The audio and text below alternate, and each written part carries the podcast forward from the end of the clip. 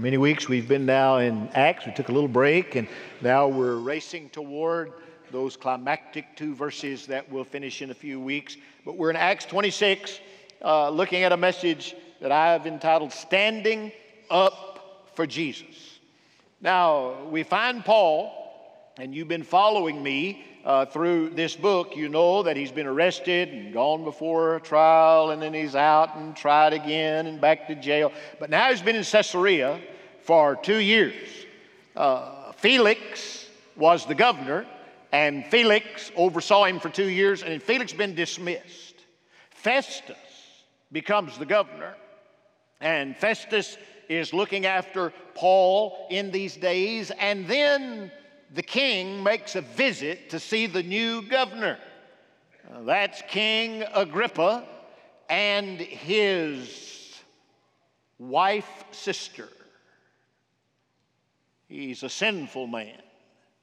And he comes to see what is going on with Festus in Caesarea. And Festus says, I got this dude that Felix left me. And he says people have been raised from the dead. And Agrippa said, I'd like to hear him. And he said, You shall hear him tomorrow. And that's where we pick up our text in Acts 26. On the tomorrow, when Agrippa and his wife, sister, has come to hear the Apostle Paul and see what he would say. Acts 26, verse 1 Agrippa said to Paul, You're permitted to speak for yourself. So Paul is standing in front of the king, and the king says, Now you can speak. We would like to hear you. And here we pick up Paul, and this is what he says to the king. Then Paul stretched out his hand and proceeded to make his defense, his apologia, where we get our word apologetics from. He's not apologizing, but he's defending his faith. In regard to all the things of which I am accused by the Jews, I consider myself fortunate, King Agrippa, that I am about to make my defense, my apologia, before you today, especially because you are an expert in all customs and questions among the Jews. Therefore, I beg you to listen to me patiently. So then, all Jews know my manner of life from my youth up, which from the beginning was spent among my own nation and at Jerusalem. Since they have known about me a long time, if they are willing to testify that I lived as a Pharisee according to the strictest sect of our religion. And now I am standing trial for the hope of the promise made by God to our fathers. The promise to which our 12 tribes hope to attain as they earnestly serve God night and day. And for this hope, O king, I am being accused by the Jews. Why is it considered incredible among you people if God does raise the dead? Wow. He's already coming in the face of the king to share resurrection news. He picks it up in verse 9. So then, I thought to myself that I had to do many things hostile to the name of Jesus of Nazareth. And this is just what I did in Jerusalem. Not only did I lock up many of the saints in prisons, having received authority from the chief priest, but also when they were being put to death, I cast my vote against them. And as I punished them often in all the synagogues, I tried to force them to blaspheme. And being furiously enraged at them, I kept pursuing them even to foreign cities. While so engaged as I was journeying to Damascus with the authority and commission of the chief priest, at midday, O king, I saw on the way a light from heaven brighter than the sun shining all around me and those who were journeying with me. And when we had all fallen to the ground, I heard a voice saying to me in the Hebrew dialect, Saul, Saul, why are you persecuting me? It is hard for you to kick against the goads. And I said, Who are you, Lord? And the Lord said, I am Jesus whom you are persecuting. But get up and stand on your feet. For this purpose I have appeared to you to appoint you a minister and a witness. Underline those two words, they are very important. Not only to the things which you have seen, but also to the things in which I will appear to you, rescuing you from the Jewish people and from the Gentiles to whom I am sending you, to open their eyes so that they may turn from darkness to light and from the dominion of Satan to God, that they may receive forgiveness of sins and an inheritance among those who have been sanctified by faith in me. So, King Agrippa, I did not prove disobedient to the heavenly vision, but kept declaring both to those in Damascus first and also at Jerusalem, and then throughout all the region of Judea and even to the Gentiles that they should repent and turn to God, performing deeds appropriate to repentance. For this reason, some Jews seized me in the temple and tried to put me to death. So, having obtained help from God, I stand to this day testifying both the small and great stating nothing but what the prophets and Moses said was going to take place that the Christ was to suffer, and that by reason of his resurrection from the dead, he would be the first to proclaim both light, uh, light both to the Jewish people and to the Gentiles. Paul was finished, and Festus stepped in and said, Paul, you're a nut. Your great learning's gone to your head. You're like a gnat in a yo yo. You're crazy. He will go on to say, No, I am not crazy, Festus. I'm sharing with you the good news of the great God of heaven, even Christ our Lord. Dear friends, the spirit of the Antichrist is rampant in our world. The spirit of the Antichrist, according to 1 John, denies that Jesus is God. Anyone you find that will tell you that Jesus is not God, that He is not the Christ, He's not the promised one of Scripture, they have the spirit of the Antichrist on them. Doesn't make them the Antichrist. There is one coming who is the Antichrist, but the spirit of the Antichrist, according to 1 John, denies that Jesus is the Christ. And I want to say to you that in the last several days and couple of weeks, this pastor has been so proud, button popping proud of his people. I have watched you, high school students going on mission, Costa Rica, standing up for Jesus.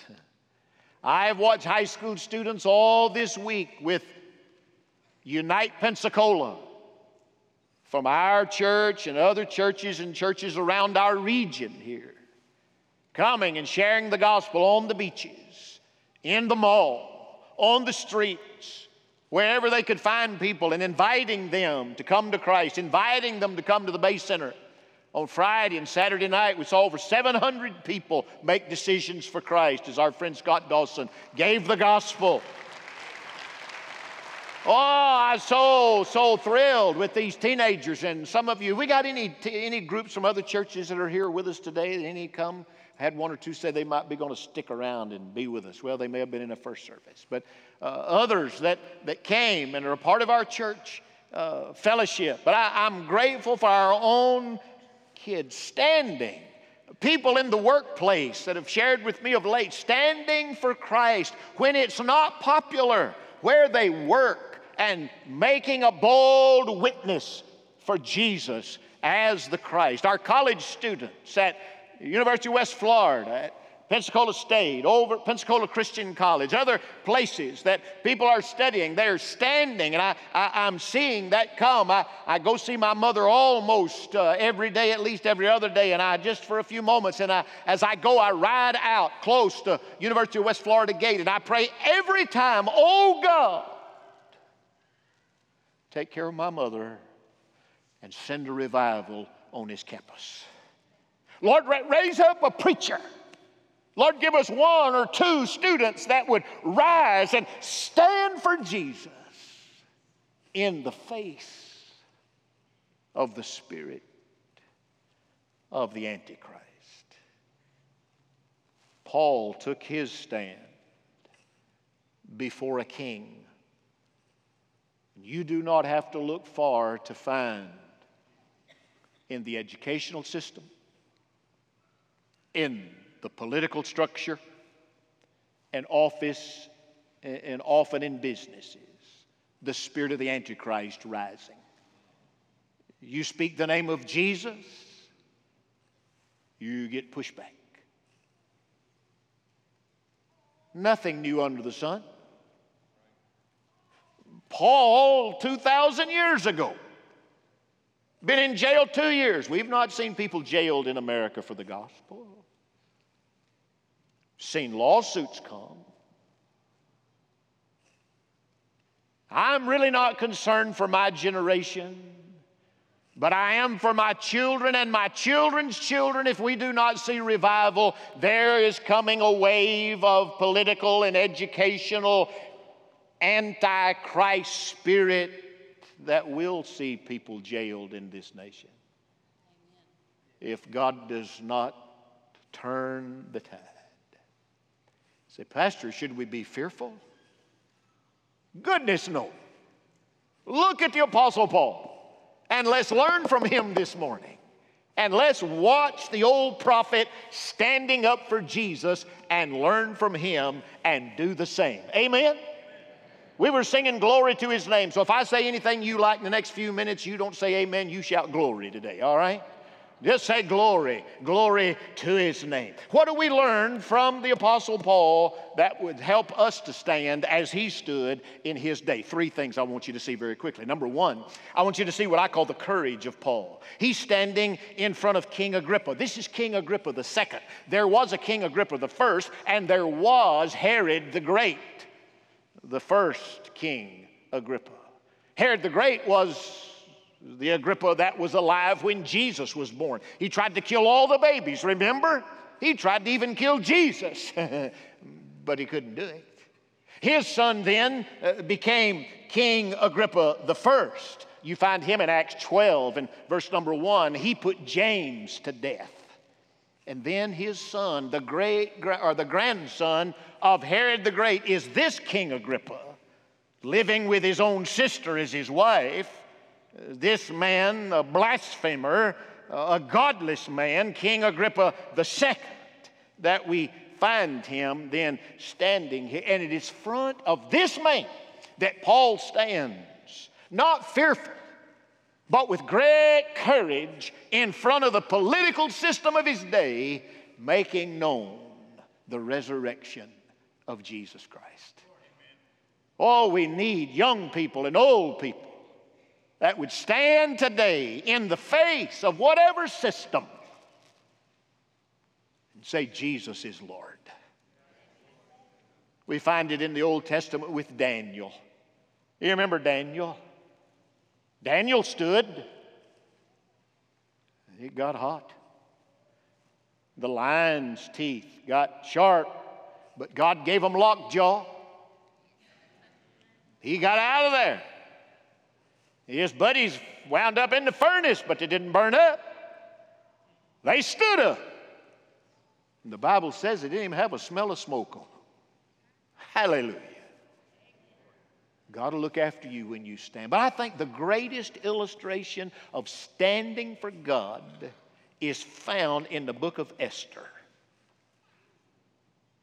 A lady, a teenage girl, a beautiful princess, pushed into a role that she didn't want. But Mordecai said to her, You got to speak up. She was not groomed for this, she was not ready for this, but God made her ready. And Mordecai said to her in Esther 4 and verse 14, look at this verse up on the screen. Esther, for if you remain silent at this time, hmm, relief and deliverance will arise for the Jews from another place, and you and your father's house will perish. Let me tell you, friend, if God tells you to speak up and you shut up, I'm telling you, He'll raise up somebody else. But when He calls you to speak up, you must take your place and stand for God in your culture, in your situation, wherever you might be.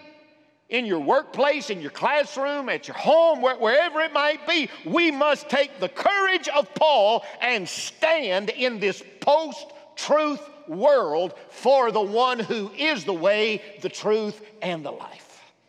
He is Christ the Lord, and we dare do nothing less than stand for Jesus. Well, it's not popular.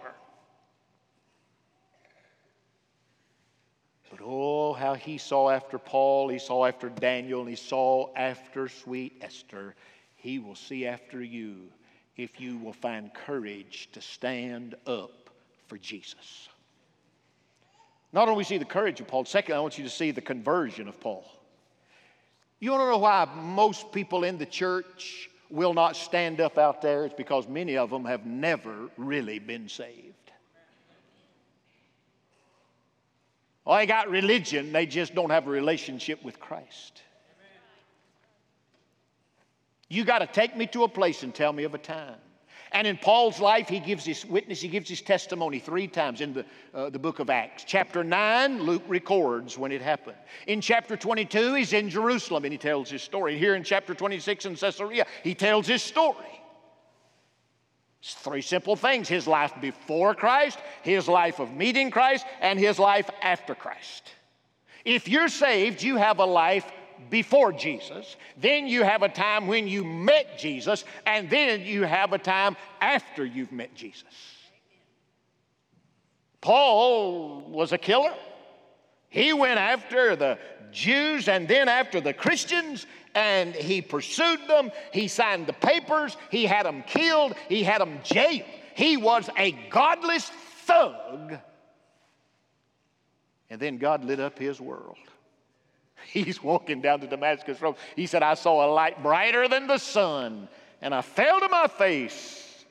And God sent Ananias and explained the gospel to him. He came to faith in the Lord Jesus Christ. And saved and baptized, and then his life after that was one standing right here in jail today. And I want to ask you today can you tell me of a place where you met Jesus? Can you tell me of your life before you became a Christian, then your life when you became a Christian, then your life after you were saved? Let me tell you, I, I got saved when I was 10. I didn't have a lot of life before I, I, I was saved. But as a little boy, I met a basketball coach, my pee wee basketball coach, and he said words I'd never heard nasty words, cuss words, and I learned all of them. I still know what they are. And if you get me in a tight corner just right, it'll get up to right here. And there has been a time or two when nobody's listening and it came out. You're not perfect after you get saved. But I, I had a language that I'd learned from this basketball coach.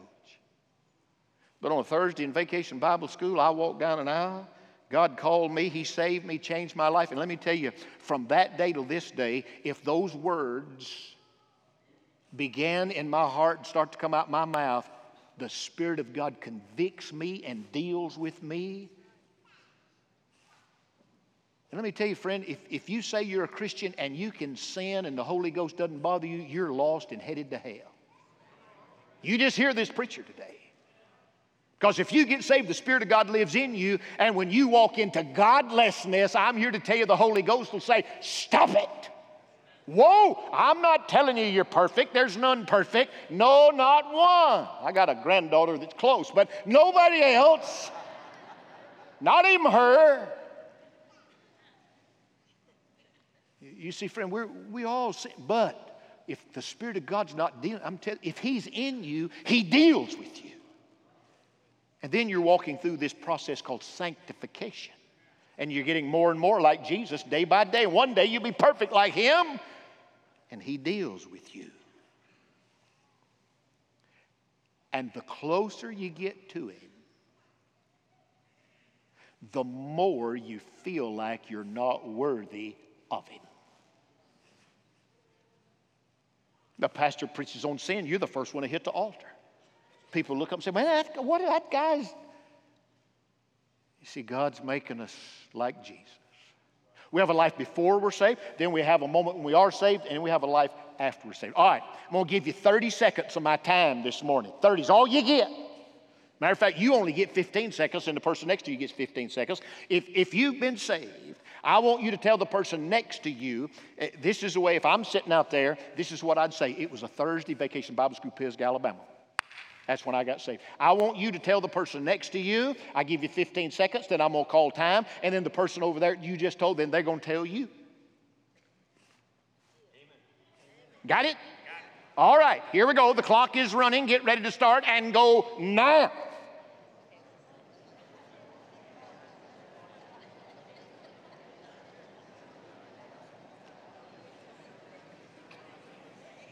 Time's up, switch.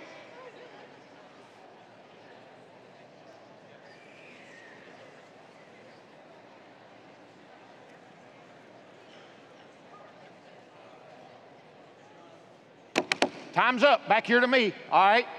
I gave you all you're going to get. Now, if you didn't have a story to tell, you, you need to know the Lord. If you lied about it, you need to know the Lord. Yes. You say, I, I just don't talk about it. You tell you, friend, He's raised you from the dead. You got to talk. He's given you eternal life. It's the greatest gift in the world. You'll never stand out there if you've not stood in here. This is the easiest place you'll ever stand. He said, but there's people in there be again. Yeah, there'll be some people give you trouble in here, but if we find out who they are, we take them behind a building and deal with them. They're not going to mess with you. But when you go out there, it, it'll get hot, it'll get tough. But if you don't know that you know the Lord here, you'll never stand out there. Hmm. It was easier to stand I was in high school. We were in a Jesus movement. It, it was almost the minority report to be lost. It was the majority to, to go forward in our little school. But then I went off to college. Buddy, that turned upside down. They thrust me in a college basketball team. I led two of my buddies to the Lord. Came to my house one Thursday night and I led them to Christ. Boy, some of those guys, I, I, they wouldn't have known the Lord. They met him in a 40 acre field. It was tough. But we just kept standing kept standing, kept standing. That's what you got to do stand for Jesus wherever you are. But you'll never stand unless that you know you know it. The courage of Paul, hallelujah. We, we see him stand. We see the mission uh, or, or, the conversion of Paul. But then, thirdly, this is really the reason I came here this morning, is the commission of Paul. The commission. And I want you to see this. Notice it in verse 16. He's been saved, and, and God said to him, verse 16, look at it, look in your Bible, verse 16. You got it open right there on your phone. But get up and stand. There it is. Stand on your feet. Standing up for Jesus. Get up and stand on your feet. For this purpose I have appeared to you to appoint you. Paul, I've called you and I appoint you a minister and a witness. A minister and a witness. Say those two words out loud with me. I've appointed you to be a what? a minister and a witness. These are two very important words. You say, Pastor, I'm not a pastor. No, the word minister, you got to understand it. This word minister is hupateros, all right? Hupo is the front of it, means under. The last half of the word means to row, to row like you row a boat. A minister is an under rower. That's this word. It's like those that are down in the bottom of a big ship and they have an oar and they row. They're down under. But it's not that they're just down under in the ship, it is that they are acting under another's authority and direction. They have the oar, and someone at the front is saying, Stroke, stroke, stroke. Everybody on the left quit, everybody on the right hide. we're going to turn the ship. Stroke. And about two miles in, you have a stroke. You're dying down there. But you are under the authority and the direction of another. That's this word. Dear friend, you'll only stand for God when you become His minister, His under rower that you are not giving the directions for your life. He's giving the directions for your life. And when He says stroke, you then move. When He says stand still, you stand still. When He says go, you go. When He says stop, you stop. Paul, I've appointed you as an under rower. I'll send you where you need to go in the time you need to go there. You stay or you go according to my direction. God tells us what to do. And then, secondly, is a witness. That is the word martos. We get our word martyr from it, one who dies for the faith. This is one who, uh, the word martos is an announcer, a proclaimer. He announces the gospel facts. And Paul announced them. Look in verse 22. So, having obtained help from God, I stand to this day testifying, testifying, testifying, announcing both to the small, the great, doesn't matter who you are, stating nothing but what the prophets and Moses said was going to take place that Christ was to suffer reason of his resurrection from the dead, and he would be the first to proclaim light both to the Jewish people and to the Gentiles. He was announcing the gospel, and the gospel is simple Jesus lived, died, buried, rose, reigning. Glory to God. He is Lord, you are not, and you pronounce the gospel. You are to give out the gospel. Verse 18 says, When those that you share it with receive it, that their eyes will be opened, they will turn from darkness to light. Leslie was singing, that line was in her solo just a little while ago. She was singing about turning from darkness to light, their eyes being opened. They turn, verse 18 says, from the dominion of Satan to the dominion of God. They receive forgiveness of sin and an inheritance. We're supposed to be proclaimers, tellers. This week, I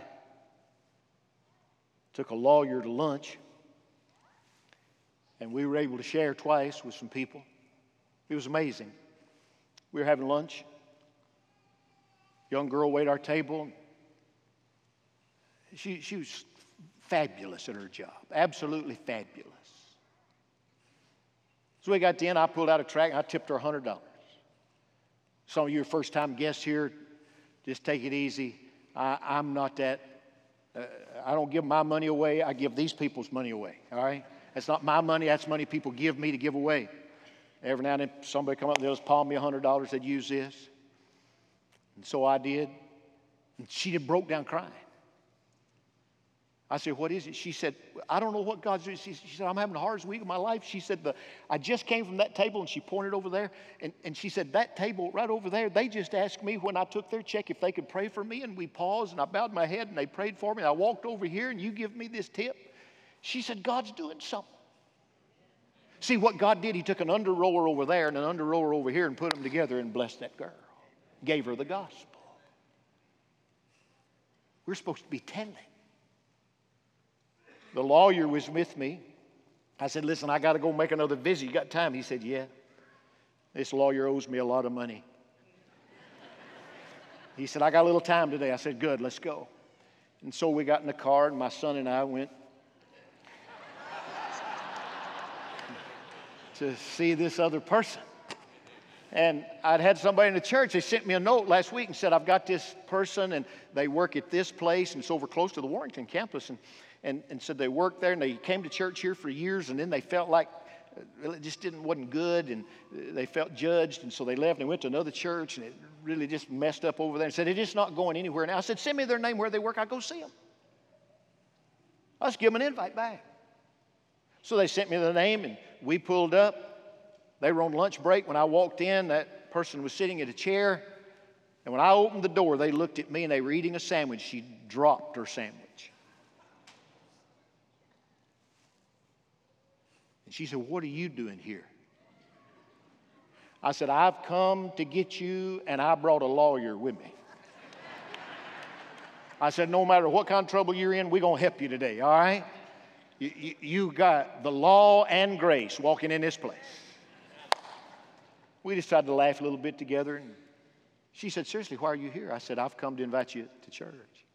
I said, I know you've had a hard experience with that and it's not been good, and a friend told me about it, but I, I just come to tell you in Jesus' name, we love you, God loves you, and there's a place for you at Olive if you want to come. We took just a few minutes, took off. I want you to hear me today. That is not my job, that's our job. You are a minister. You are a witness. You are a witness. You are a minister. That's what we are to do. This is the commissioning that God gave me, and it's the commissioning God gave us all. Can you fathom in your head? Everyone who was in the early service, everyone in this service, and everyone who will come during the month of July. Did you know everybody doesn't come every week?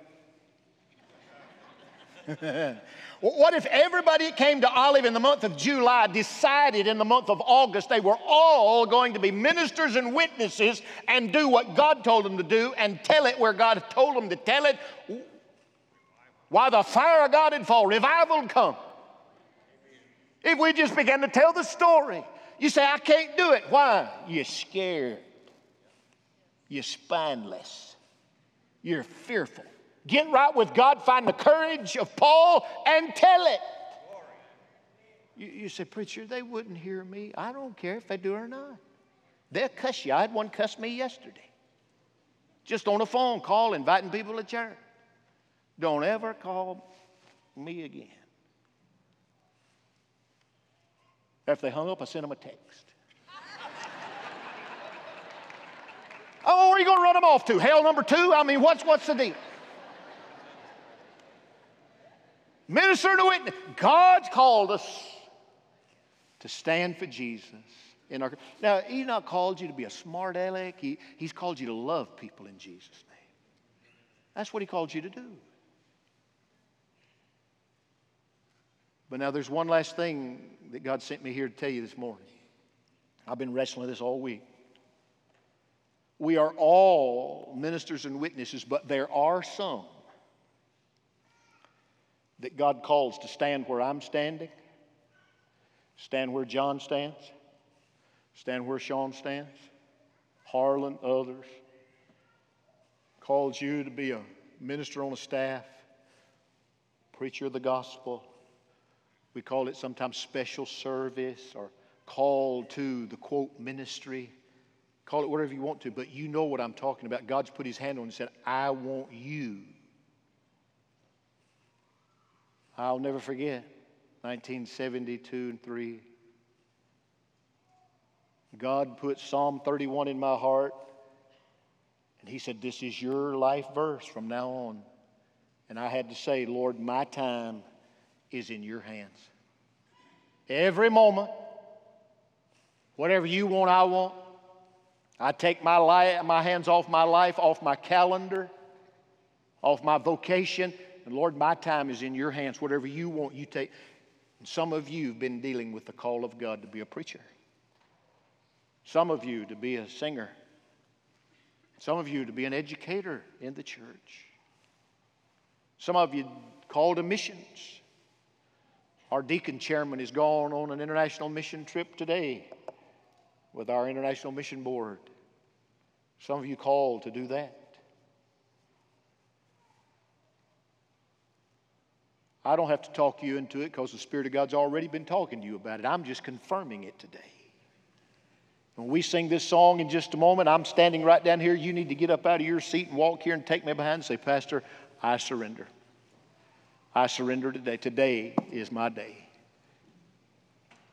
I, am giving my life to whatever. I take my hands off my calendar. God, whatever God wants, I want. Pastor, I come. This is the call of God's in my life. I did that in a little old country church in Rosalie, Alabama years ago. I walked down the aisle. One of my best friends in the world was preaching. Matter of fact, he's invited me to come back up, and we're going to be in a revival late in the fall of this year where I'm going to preach. And he's an interim pastor there now, having been retired. And he said they wanted me to ask if you'd come. I'm going to the Macklin Church. Never even been to that church in all my life. It's just a stone's throw from where I grew up. But right there in that little church, I went forward on a Thursday night and I knelt down. I said, Lord, I, I give you my, if you want me to preach, I'll preach. That's, I, I'll do whatever you want me to do. I was so thrilled not long ago, Brother John talked to me. I, I, he said, You know, Pastor, it's been a good thing for our family. He said, You know, when I was a young boy, you preached and God called me to ministry. I said, Amen. But he said, You know, the thrill of our heart is that then under your ministry at our church, God called our son Jack. I said, Well, praise the Lord. I said, I've never even thought about that. What, what a thrill in my soul. And then for God to call John back here to be on our team. Jack's preaching this morning at a local church here in our region.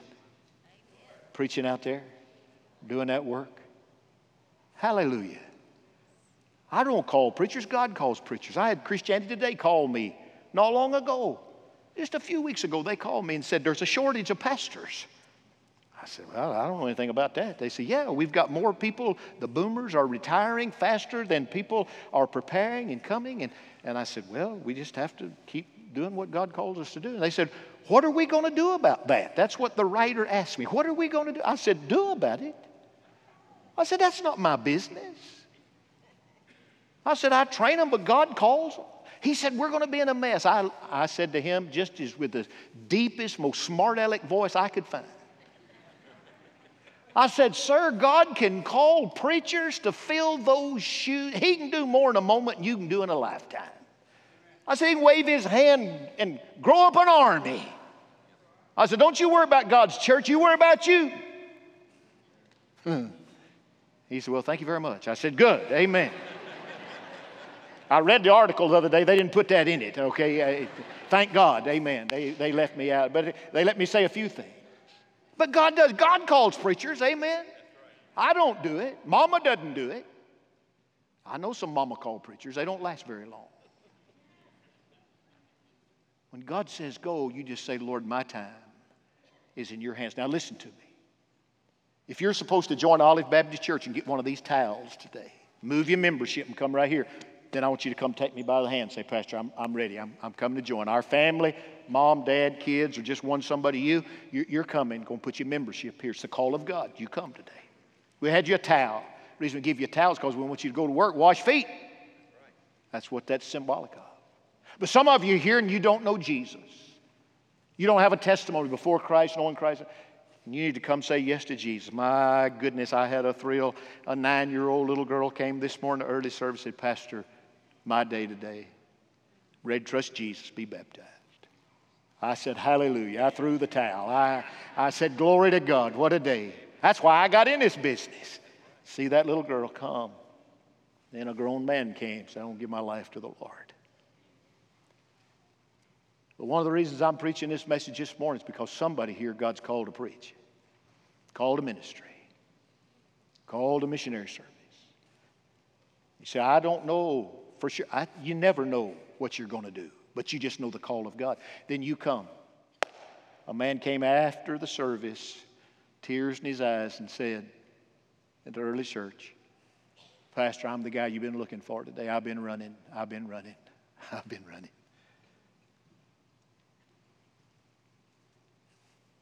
You ever tried to run from God? Do you know how fast He is? He never sleeps, he never slumbers. You can run, but you can't hide. And when you go around the corner, he's already sitting there waiting on you. He's the fastest guy on the planet because he's everywhere. And you cannot run. Oh, you can run. And you can run and run. But oh, friend, it is a great day when you surrender to the call of God.